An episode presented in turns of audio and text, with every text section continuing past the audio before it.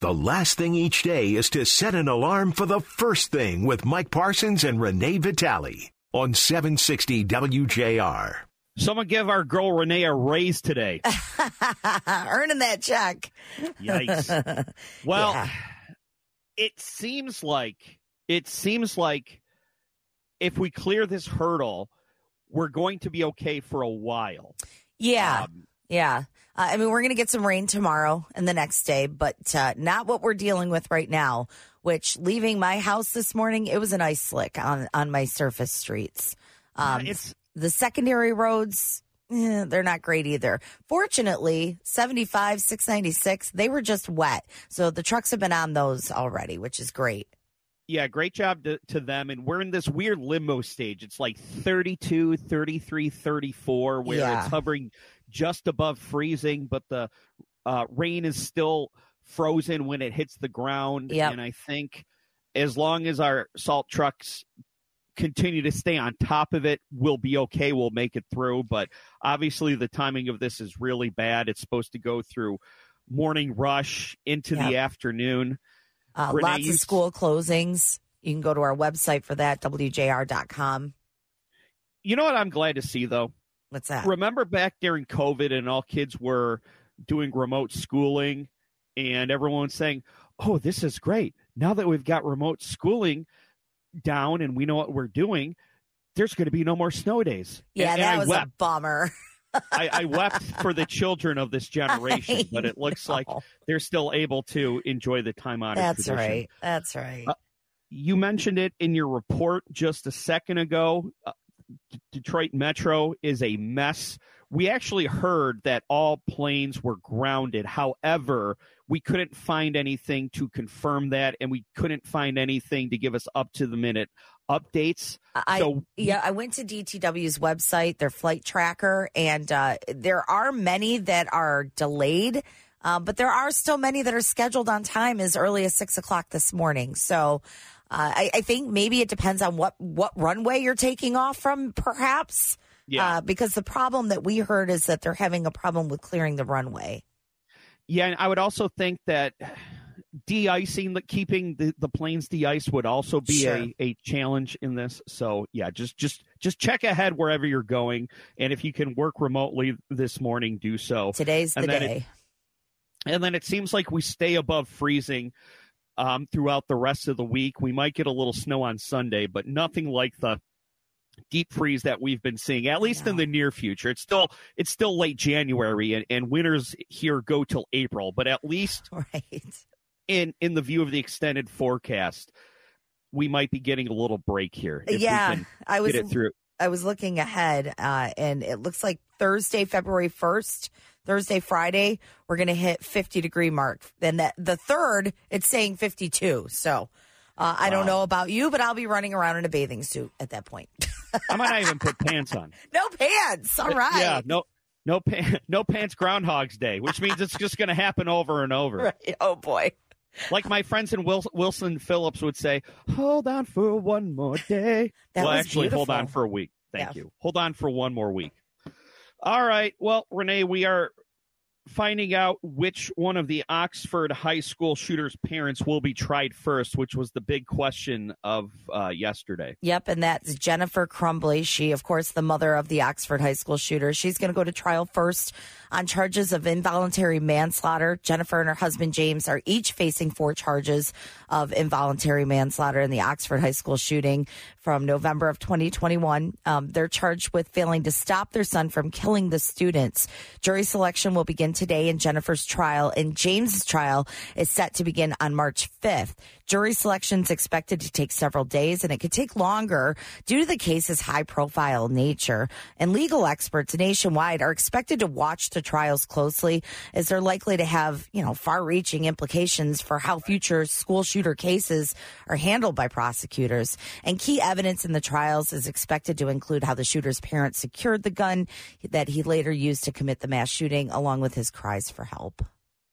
Yeah, and it- the reason why everyone's going to be watching this in the legal world because, as we said yesterday, this is the first time that um, parents are being tried in connection to a, a school shooting. Yeah, this is so unprecedented.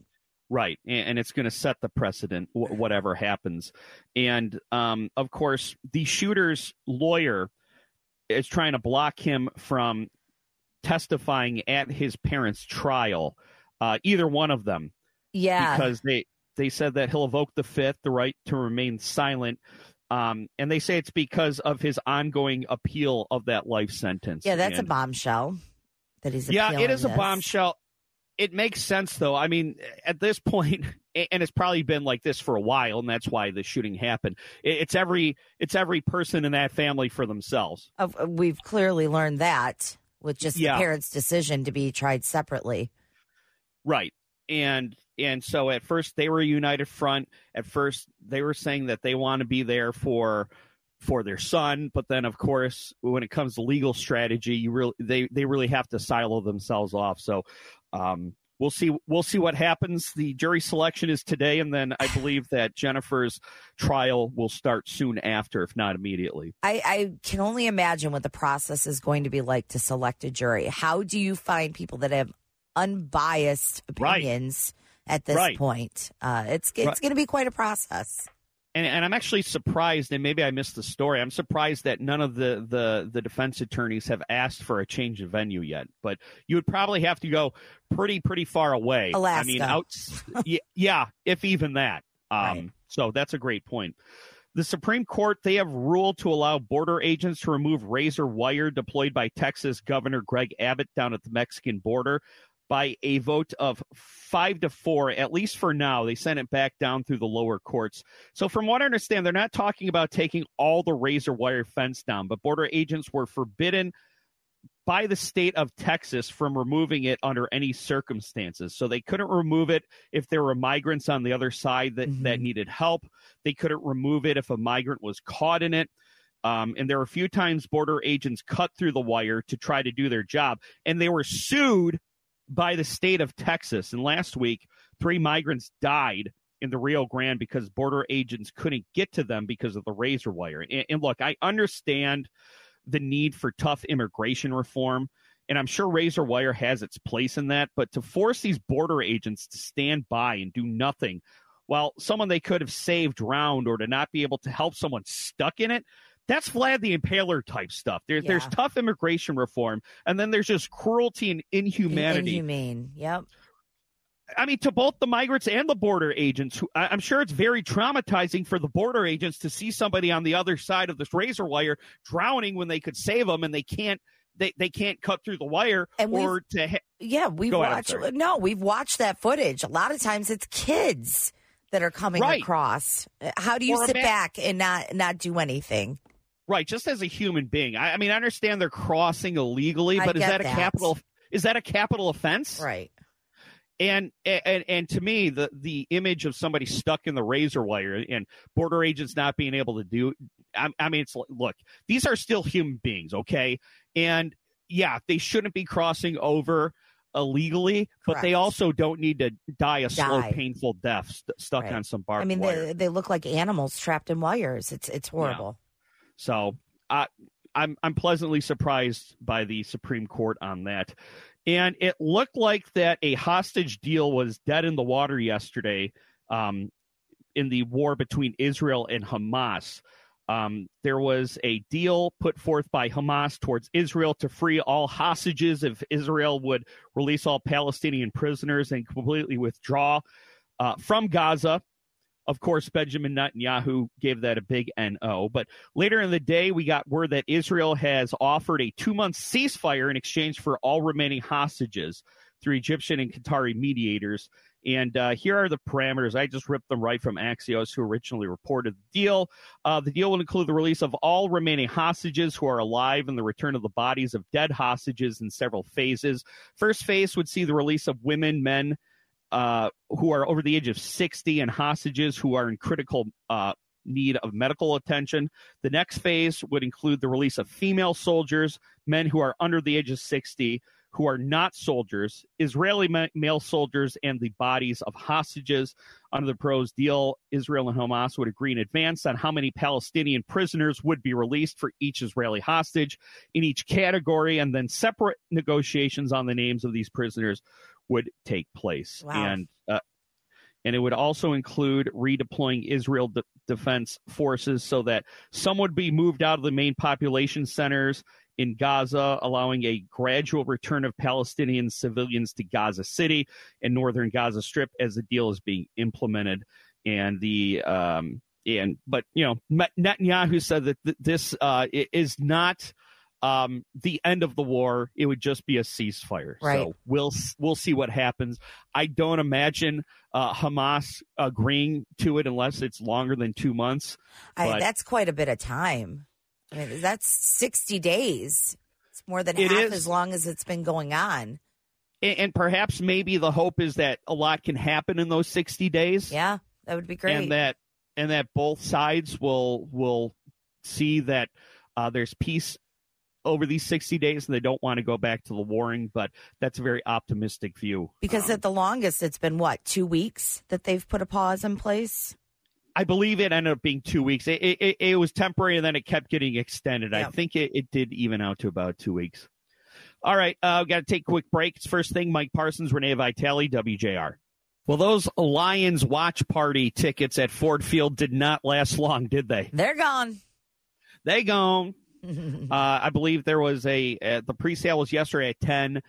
Uh, general public was uh, three, and within an hour or two, they were they were completely gone. And, and yesterday, I was drawing parallels between these Detroit Lions and the Hockey Town Red Wings. And what does this sound a lot like?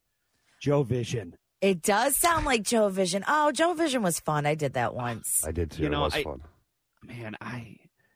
I, I I never went. I didn't have a driver's license for the first two years, and then, yeah, I know it's one of my my great regrets. Um, you know, I what would have been better than going to watch an away game on the jumbotron in the middle center ice up on the ceiling at Joe Louis Arena, and then going to the bathroom in a trough with however many thousands of my Well, and think about it. friends. Think about it like this too, Mike. A Joe Vision compared to what the, what they can do now. Obviously, it's a football stadium. It's a bigger uh, it's a bigger screen. But if the Oh, Wings yeah. were doing a watch party, it would be bigger than the than the the center uh, video screen above the ice.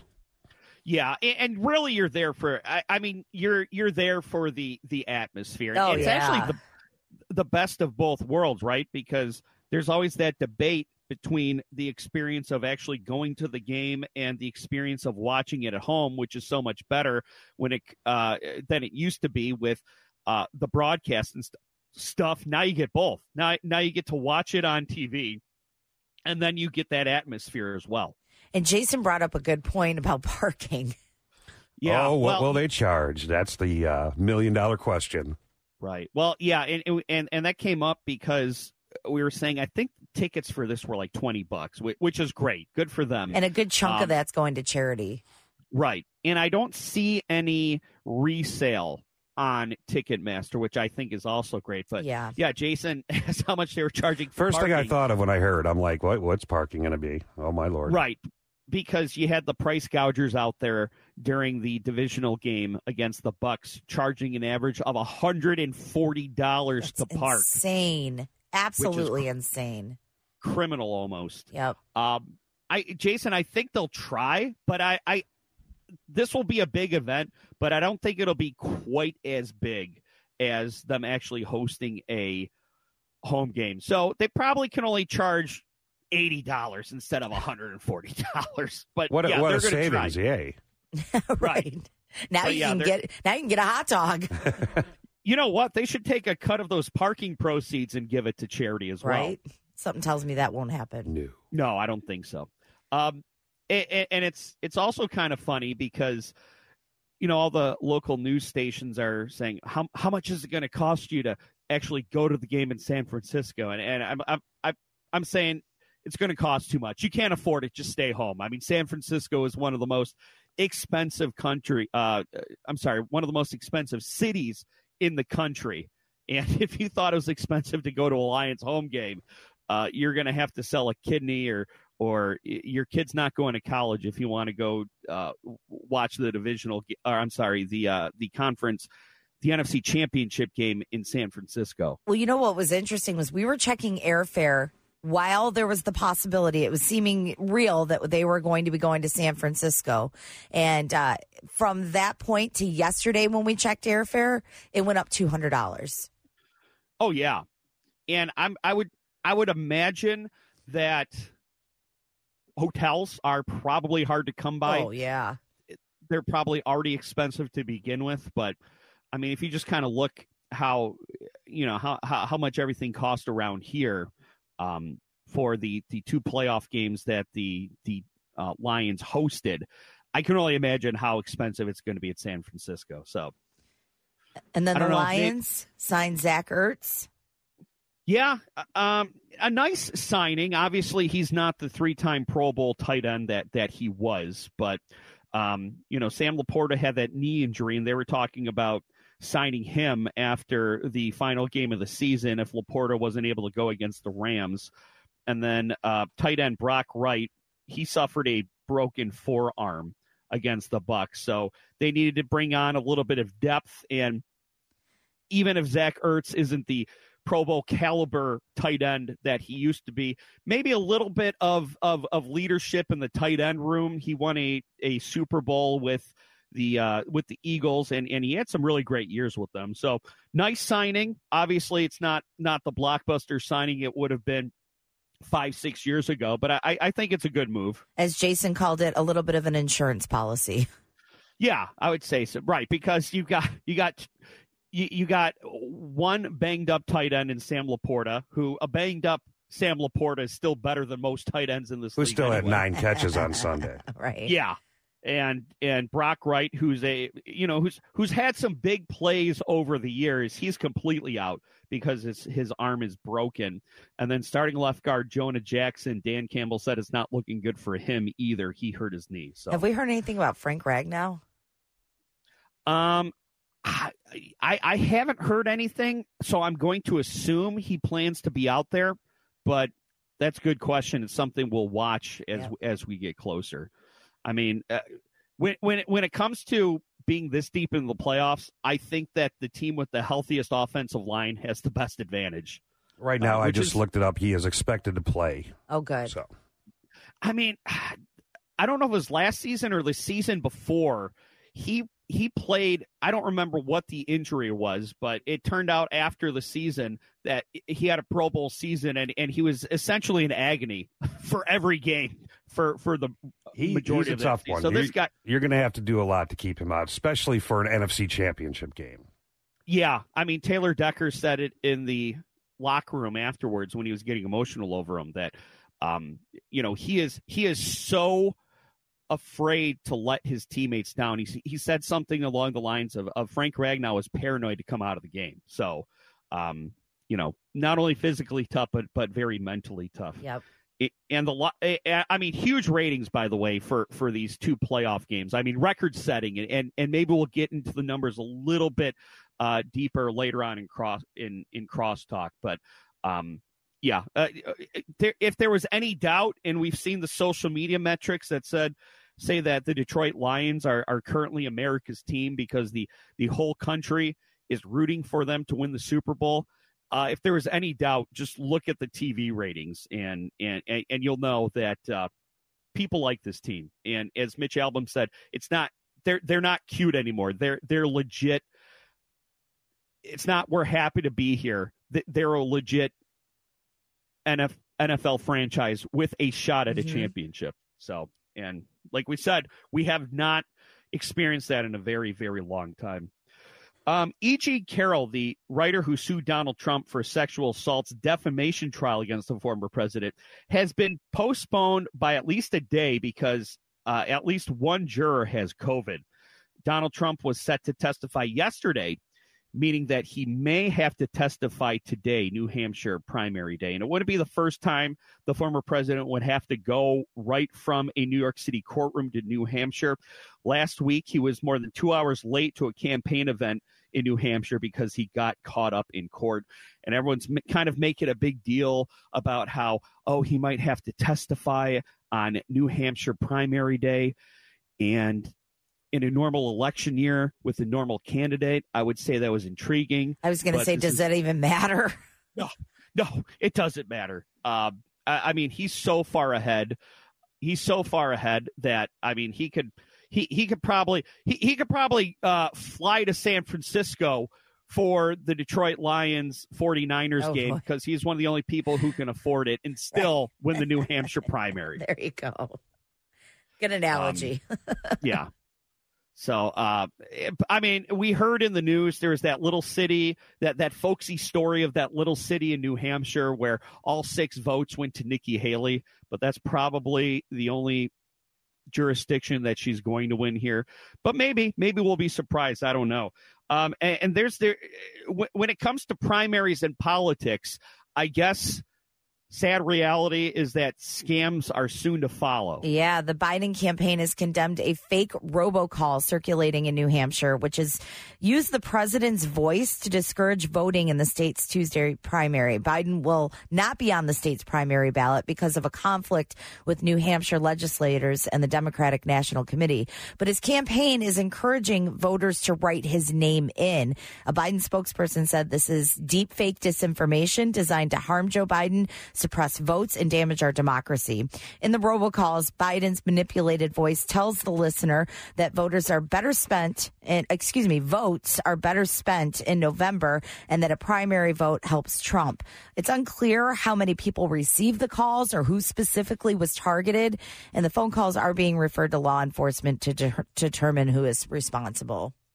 Okay, so so Joe Biden is or he is not on the ballot. He is not on the ballot, and so they are telling people to write his name in.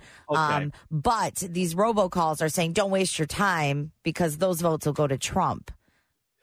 Well, n- number one, uh, um, you know, this robocall says that votes are better spent in November than in the primary. I mean, you could you could vote in both. I, I don't know if these scammers know that, but it, it's not pick one election. Well, there's probably a the lot of people that don't know that, though.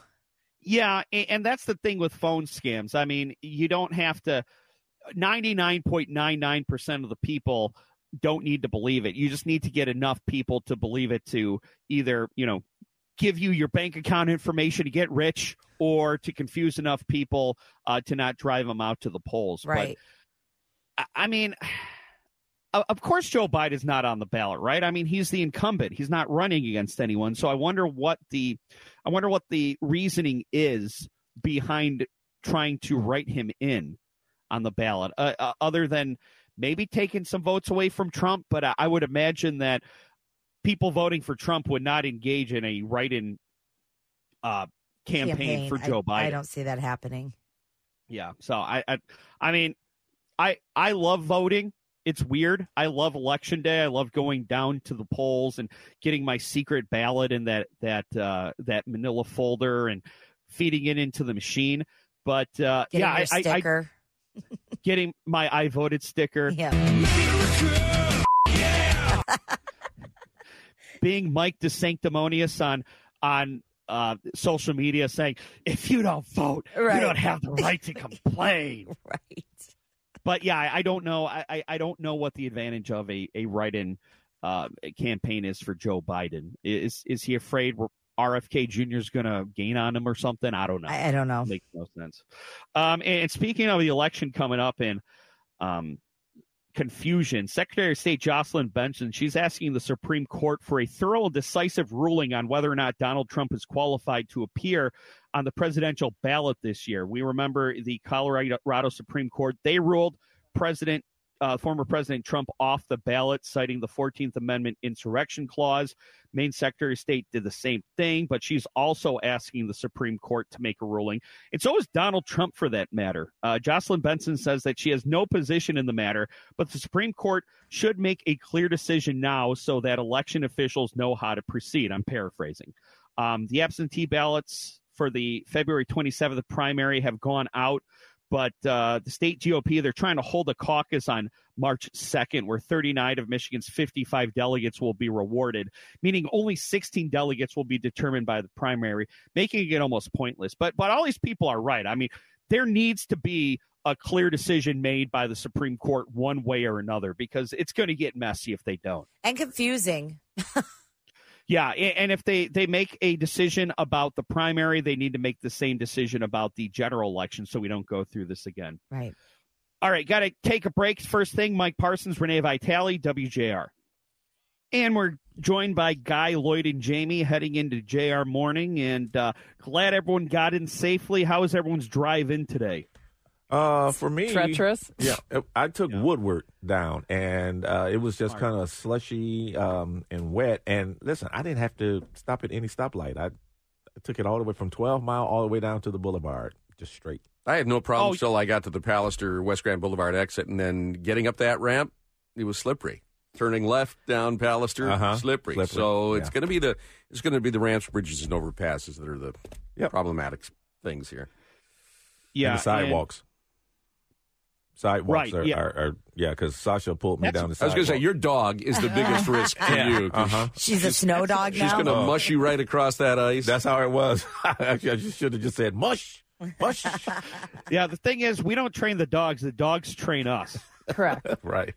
But that's a good point because uh, I the, the side. I, I mean, people talk about the the side streets being the last to be salted. Um, the sidewalks are are never salted unless your HOA does it. So yeah, maybe um, put on the traction or or maybe uh, skip the morning walk today if if your dog will allow it. Mm, yeah, But That's it the seems thing like with dogs; they always have to go out. they got to go. Where are they going? Right. Unless you. you Yeah. know. yeah, they don't care if you bust a knee or a shoulder. They got to go potty and sniff. This is a good day to have a cat. or a hamster. Oh, right. There you go. right. Or well, it, it's it seems like once we uh, once we clear this, we're going to get a little bit of a break. So everyone, take it easy, and then we'll enjoy. It's going to be raining over the next few days, but it'll be above freezing. So we'll be out of the deep freeze, and uh, this is why I don't shovel because I know. Uh, in a few months, uh, it, it, it, it will clear itself.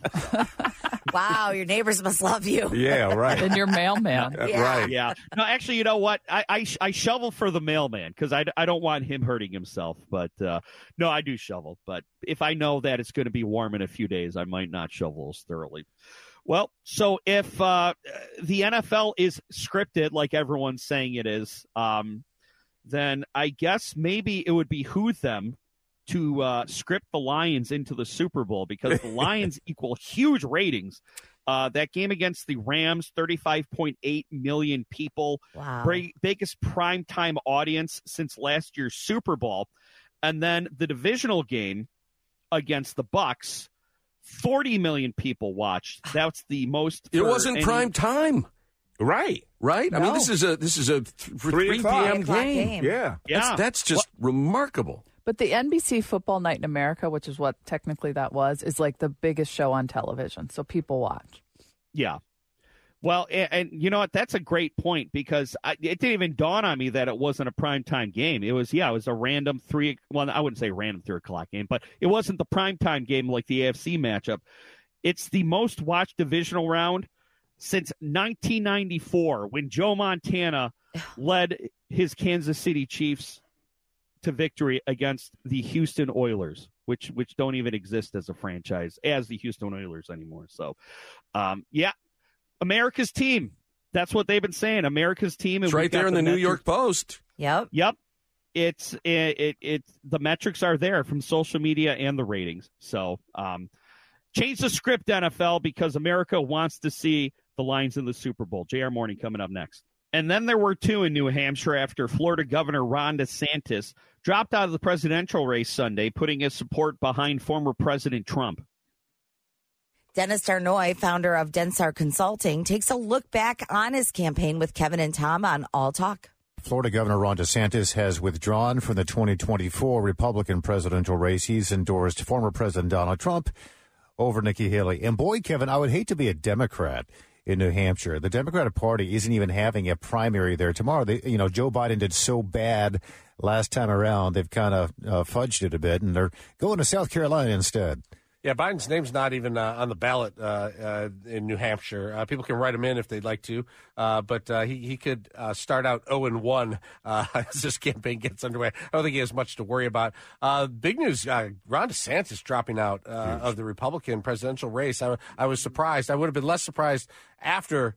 Uh, the New Hampshire numbers came in because he's not expected to do well. Uh, but uh, you know, coming out of Iowa's uh, uh, second place there, I, I, was a bit surprised. Join us now is Dennis Darnoi uh, with Densar Consulting. Good morning, Dennis. How are you? Good morning, Tom. Good morning, Kevin. Thank you for having me on. Yeah, appreciate you being here. all eyes on New Hampshire. what do, what do you what do you make of, of Ron DeSantis dropping out, which seemed sudden? I mean, it does seem sudden, but also it doesn't. Um, you know, everyone looking at the polls, looking at the numbers, uh, realize that he's probably going to finish third, or you know, he's going to finish third in New Hampshire. Um, South Carolina, he's running, in, you know, in third. The Nevada caucus primary thing is is so crazy that um, he probably wasn't likely to do well there. So there there wasn't, as he put it, a, a pathway to victory. Um, and then there really isn't a justification um, to stay in. And I think as we sort of talked about it last time, uh, with all the money being spent on the Democratic side, it, it just seems as if the the general election is is bypassing the primary and starting right now. So uh, with no pathway to victory, with uh, you know Donald Trump receiving uh, a majority of votes in Iowa, likely to do the same in New Hampshire. Um, it just seems as if the Republican Party knows who they want their nominee to be, and it just was not going to be Ron DeSantis this time. Ron DeSantis uh, endorses uh, Donald Trump. Donald Trump thanks him. Uh, how does that impact this two person race on the Republican side? Yeah, I mean, so I see two things happening. I mean, Ron, Ron DeSantis uh, supporters were generally Trump supporters.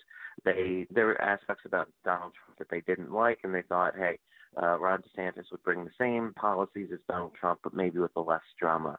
Uh, now that DeSantis is out, more of those voters are going to go uh, back into the Donald Trump camp and, and support his candidacy. The other thing it does is Nikki Haley's been asking for this one-on-one race. Uh, and sometimes it's be careful what you ask for. You just might get it. She's going to get it, um, and if she can't succeed in in New Hampshire, if she can't succeed in her home state of South Carolina, again, there's no rationale for her to continue going forward. The other thing I think it will help, well, you know, it, with Donald Trump is again the supporters who were financially backing um, Ron DeSantis are now going to um, bump up the campaign coffers of, of Donald Trump. It's not going to be the same for for Nikki Haley. Um, every poll that we look at, all the data suggests that Ron DeSantis supporters are not supporters of Nikki Haley for one reason or another. So again, I think this helps Donald Trump. The endorsement certainly, um, you know, helps Donald Trump. Um, and now Nikki Haley has her one-on-one fight. And if she can't win in, in New Hampshire or South Carolina, it's really time for her to pack up and, and just let this race, you know, finish out. Yeah. So DeSantis criticized Nikki Haley that she represents the, the old Republican guard, that she's somehow beholden to corporate politics and ESG mandates as a result of that, by extension. Does that critique align, do you think, with the, with a broader movement for change within the Republican Party? Well, I think so. I mean, again, what what, what we saw sort of late last year, beginning of this year, um, was a lot of the old establishment money going to Nikki Haley, um, and, and a lot of the the things that she says. I mean, she tries to take some very hardline conservative positions, but the fact of the matter is, most even I mean, how is she going to succeed in New Hampshire by appealing to independents who are allowed to, to vote in a Republican primary? Um, and again, it's been made pretty clear by the Republican base that they're not looking for that type of candidate. They have a very you know, uh, strict idea of what they're looking for. Um, and it's just not Nikki Haley. What's going on with the Democratic Party? Because they're not going to be really partaking in the New Hampshire primary tomorrow. They're favoring South Carolina over that. And they say this decision to do this reflects their party's approach to, you know, inclusivity and voter representation, but they're actually not allowing voters in New Hampshire to vote.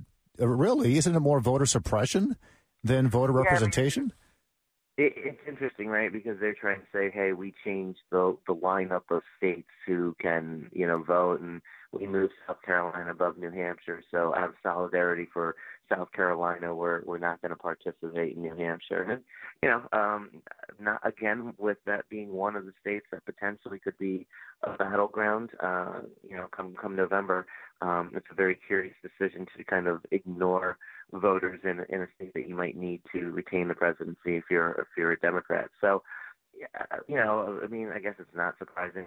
You know, Democrats are, are acting this in this way and proceeding in this way. It's something that uh, you know we've seen before. But thankfully, I, I think for me, looking at that Republican primary and seeing you know good you know one v one contest and seeing where the voters are.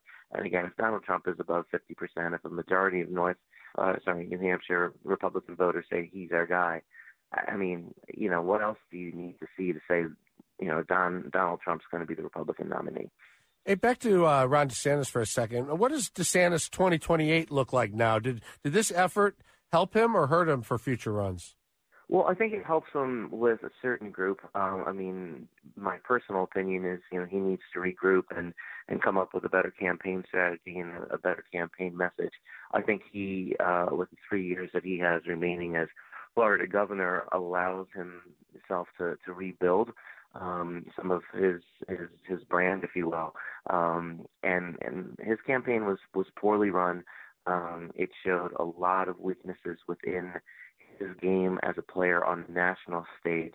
Um, so kind of you know exiting, endorsing the very likely nominee, uh, going out there being a vocal supporter of his for this upcoming campaign, and then just kind of rehabilitating his his image um, will help him had he stayed in the in the race, he would have just continued to get a lot of slings and arrows against him, and that would not have been beneficial for uh, a potential run in in 2028. It was strange. I guess the question becomes, you know, who got into Ron DeSantis' ear to make this decision two days before the New Hampshire primary when he just won the Iowa? Well, he came in second in the Iowa caucuses over Nikki Haley. Do you, you, you think it was the Trump campaign? Was was it Ron DeSantis' donors that got into his ear, or was it something or somebody else? No, I think it was a combination of both. I mean, I think you know the Trump campaign said to him, "Look, you don't have a path forward." I think the donors said, "Hey, if you want us to be there with you in 2028, this is the exit. This is the way that you should go out." And I think again, when you look at the numbers, if you're sitting there as, as you know Ron and Casey DeSantis on a plane going back to Tallahassee, you look at the numbers and you say, we can't. There, there isn't a pathway to victory. We can't succeed. So if these people are saying, "Hey, this is time to go. This is a graceful way to get out of the race," and if you do this, you're going to have our support in in you know four years from now. Um, you know, as a smart politician, you look at that and you say, "Well, I can't win, and and this is how I keep support. So this is the pathway that I'm going to choose."